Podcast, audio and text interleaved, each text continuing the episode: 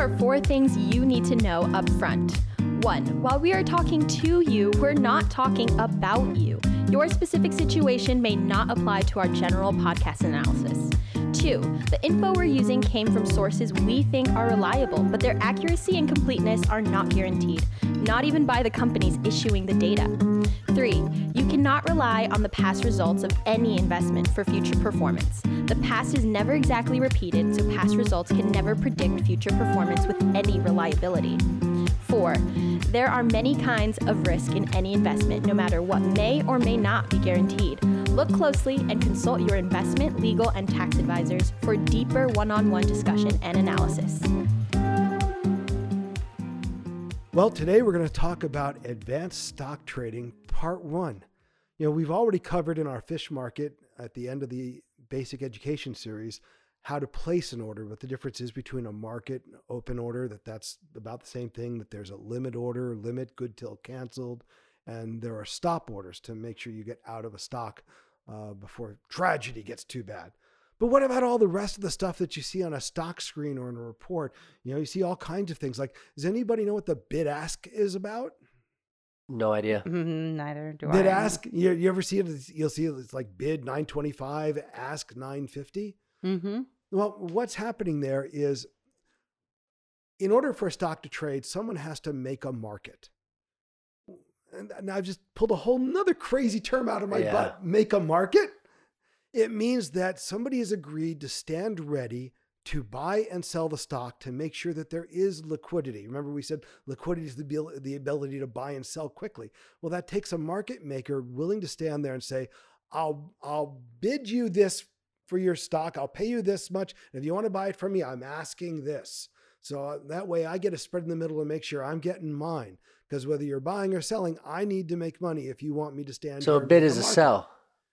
Bid is They're what- both different sell. Oh god. Oh yeah, let, us go through a Bid Oh. Yeah, no, gosh. it seems a little crazy, right? It's like my head spun. okay, uh, when a market maker bids, he's saying what he will pay you.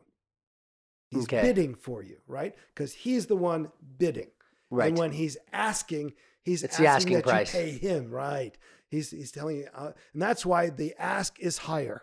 And is a market maker always a him though? No, I'm just saying that it could be a computer, frankly. No, but is it like an institutional investor or a bank or Typically, it's an institution, uh, and it's usually a human who's in charge of making the market and pushing the button on the trade. It could be a computer sometimes. Do they determine the differential price in a the bid? and market a- maker and a- can put the spread wherever the market maker wants to. Cool. Now, if the market maker makes too wide a spread, what happens is the big institutional investors they get together and say, "Screw the market maker, we'll just trade directly." And there's a whole nother way that that happens. Uh, uh, those are called block trades. We're not in the block trading business. We're in the it's never going to be relevant for us. Yeah. We're in the we just need to buy stock, and here's what the bid and ask means. Now, with that bid and ask goes something called size. If you really get into the real minutiae of this, it goes bid, ask, size. What does size mean? Well, it definitely matters. I will second that. It, it, it does. And to the market maker, it does too. If the market maker says, I bid nine, I asked 950, and my size is 600, he's saying that only up to 600 shares is that quote good. If you're going to go bigger than that, I'm changing my quote. So that way, if he said, I want a million shares, he's going to go, okay, I can't fill that because I don't have a million shares. I got to go figure out how to get it, and then I'll tell you what I'll sell it to you for, right? So that's bid ask size. And how does this how is this uh relevant to the retail investor? Well, it's only relevant if you're trying to get cute about where you want to put your your when you're buying your stock or selling your stock. If you're putting your orders in at market because it's a big stock and we just want to get in, it's not relevant. It's relevant though if you want to put limits in, if you're trying to be cute, or let's say the volume is small and you're worried about moving the market, then you have to pay attention to these things. 90% of the time, we don't have to. The next thing we see a lot of times is volume. What's the volume of a stock? Does it mean how loud it is when you say its name? Apple. Or how much water it's displacing when it's in Yeah, the ocean. yeah. Will Apple float? I like that. Let's put Apple in a beaker. Lila, what is volume? I mean, for me, I'm a woman. It's the size my hair. goes up, you know, it's a hairspray gets volume. if you're in the you stock know? market, it means how many shares traded. So if you see that the volume is around 100 million shares and we're just trying to buy a thousand, then we don't have to worry about the bid ask or, or the sizes because 'cause we're there's buying more a than enough. small. Yeah, we're buying a small piece of the volume. So the volume's the thing that you just look just to make sure: am I buying enough to move the market? Nah, we're not. Uh, v- volume is a bigger thing if you're a massive retail investor, right? Well, Like, if you're an putting in- uh, institution, or if you have a stock that doesn't trade to a very high volume, say the volume's only a thousand shares a day on average, and you need to buy two thousand shares, it may take you a couple of weeks to get in at a good price. Otherwise, you're going to move that market, market, right, right, right. and you're not going to move it in the direction you like. uh, so the next thing we'll look at is sometimes you'll see something called EPS, EPS, EPS. Are we supposed to pronounce it or just say EPS? Like the actor, Omar Uh, Epps. Omar Epps. No, that's another P. That's an extra P. Oh, okay. so it's not an actor. Uh, it is EPS. Anybody take a shot at what it means? no, no clue on that one.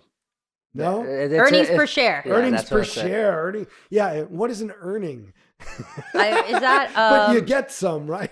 So, like, let me take a wild guess. Take a wild guess. So, is it how much the company makes or its profit split by the amount of shares issued?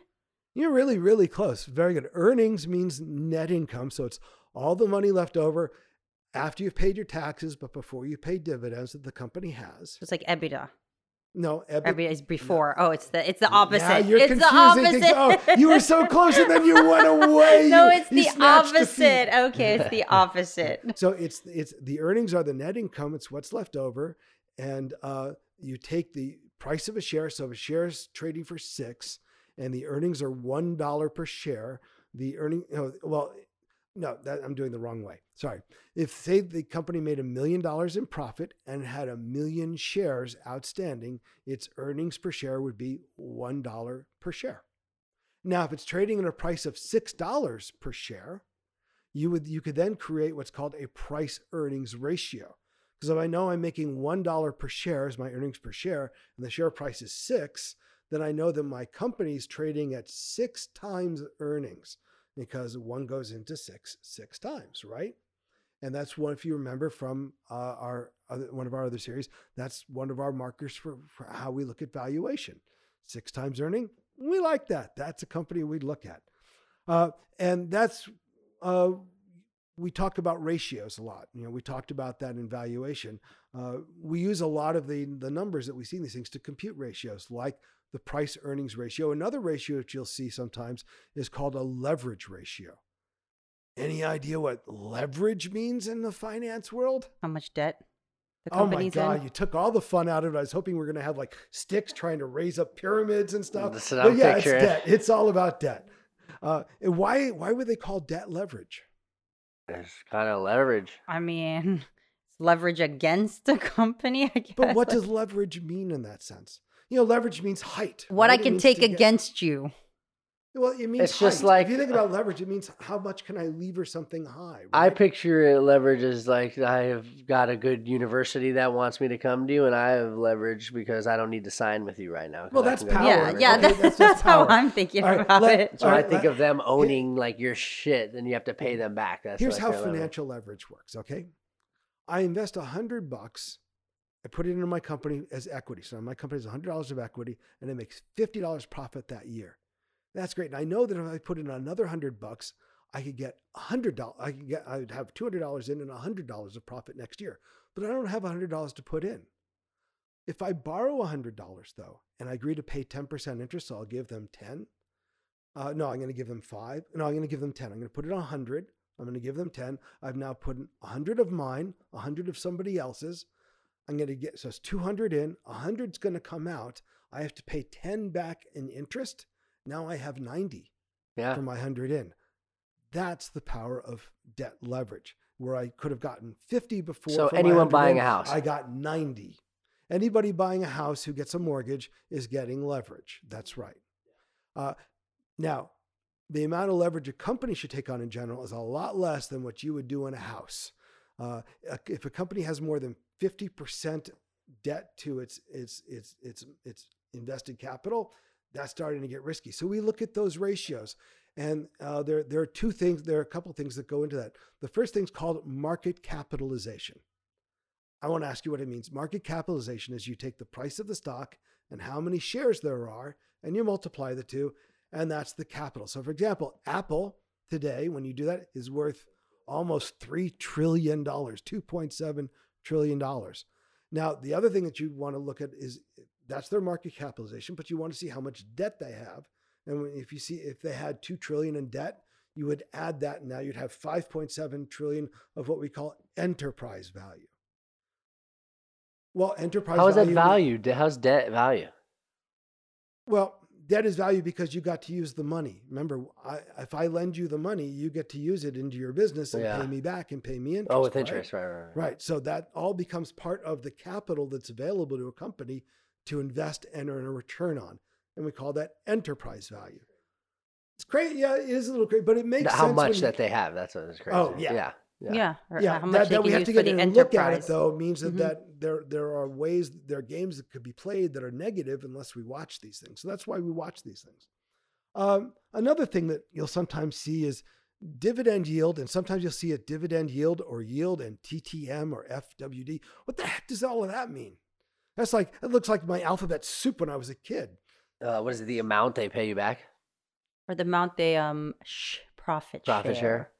Uh, but is yield is yield expressed in terms of dollars and cents or in percentages? percents. Yes, it's in a percent. So yeah, it means it means how much they paid you divided uh, divided by the price of the stock, right? So if I'm paying you, if I'm profit sharing you a dollar, and the price of the stock today is five bucks, my yield is what? Some percentage. 20%. Twenty percent. Yes, it is some percentage named twenty. you are both correct. now, if I say dividend yield TTM, TTM, too tough to monitor. I mean, what does that mean? what does that mean? No, I- I uh, tomorrow. It means mm. trailing 12 months. It means for the last 12 months, what have they been paying? And FWD means forward. it's weird, right? They could think of the words for TTM, but not for FWD. Yeah, Ju- yeah, just yeah, yeah. weird. Forward. But but forward means what they're expecting will happen based on what the company's guidance is. So sometimes you'll see those two things and they'll be different. And if the yield forward's lower than the TTM yield, what does that tell you is happening in the company? Profits are going down. Yeah, they're going to cut their div- their profit sharing. Red flag, right? Wait, is that Right. usually a red flag, or what if there's like this big project where they want to, and it's going to be a capital intensive expansion project? I just could said be- it's a red flag. I didn't mean that, it, that it's a, it's a that it's an automatic dump. It's just a red flag that says look closer. For example, good example is one of my favorite stocks called SFL, uh, and we are uh, February nineteenth, twenty twenty two. I Good bought- suggestion, by the way, Mark. you know, but I first bought it again. I, I re re-entered the stock in August of 2020, and three months later they cut the dividend 44%. I did not sell the stock. I understood why they were cutting the dividend. They like to, when it's opportunistic, they like to go in and buy more boats. I like that. So what did I do? As the stock fell, I bought more stock. And since then, they've raised the dividend 20%, and then last week another 11%.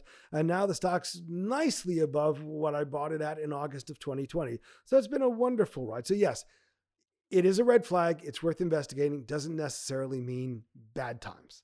Um, here's another one for you um, ratings. Are there Wall Street ratings on a stock? Do you ever see that sometimes where there are ratings in Wall Street? Morningstar. Look for it. Look for it. Not Morningstar. Don't care about Morningstar so much. Uh, care mostly about Wall Street firms and, and and and research houses. Why? We sort of talked about this. Credibility. They got mega computers doing this stuff for you. Remember we talked about the difference between an orphan stock and a followed stock, Yeah, Mhm. and why it's important to to beware of orphans. yeah. So if we find that nobody's rating the stock or following the To stock, orphan. what? Yeah, right. Leave that sucker at the orphanage, right? that, that could be a trap for our money. We don't want it. So yeah. so that's why we look to see if there are ratings. I don't care what the ratings are. We'll decide whether the, the ratings are good or not. I just want to know that are people talking about it and following it and Right. institutions buying it. Um, let's talk about one last one that, that I like. It's called BV or sometimes NAV. It stands for book value or net asset value. What are we talking about? Uh, That's what you're about to explain to us. net asset value. it is what it is. It's net asset value. Book value and net asset value are exactly the same thing. And what it means is when we have a balance sheet, a balance sheet says there are assets that a company owns, like in the case of Apple, they own stores and machines and, and offices, and they have and people. buildings they, Things no, and people, data. It's an asset, though. People And are data. a liability because you have to pay them. uh, what did you say, Connor? Just data. Data, no, actually, data isn't actually an asset on their balance sheet, but it is an asset. Uh, but on their balance sheet will be things like like all the inventory they own and stuff. And then on the other side of the balance sheet that balances out are the liabilities, the money they owe to people, to people who lent them money, to vendors who sold them stuff that they're turning into iPhones. And then there's also the area after that is called the shareholders' capital or the net asset value or the book value of the company. So it's when you take the assets and you subtract the liabilities, you get book value or net asset value. Now, most of the time, I'll tell you that number is just bullshit. Flat out bullshit. It's got all kinds of noise terms in it, things like goodwill.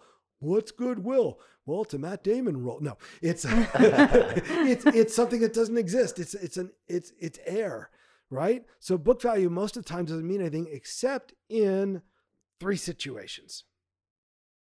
Okay. Right. Yeah, I don't want to guess. Okay. First one is a bank. Because what a bank does, think about what a bank does. A bank takes in money and lends it out. So it should be worth kind of the net of those things. Uh, So you're saying it's accurate. That in these three situations, it's a more accurate. it's a more accurate Okay. measure. Yeah, Another bank. place where, where book value matters is in real estate. Uh, real Right. estate is one of those alternative investments, hard things that we talked about. But real estate's its its own weird thing that it always trades on the value of the land less the debt that you took to finance it. Just like your house, when you buy your house, your equity value in your house is the same as your net asset value or your book value right. uh, same. So in real estate, we use it, and then the last place we use it is called a real estate investment trust, which is those are the ways that we can buy the common stock of, of bundles of real estate. Uh, Could we say watches? No.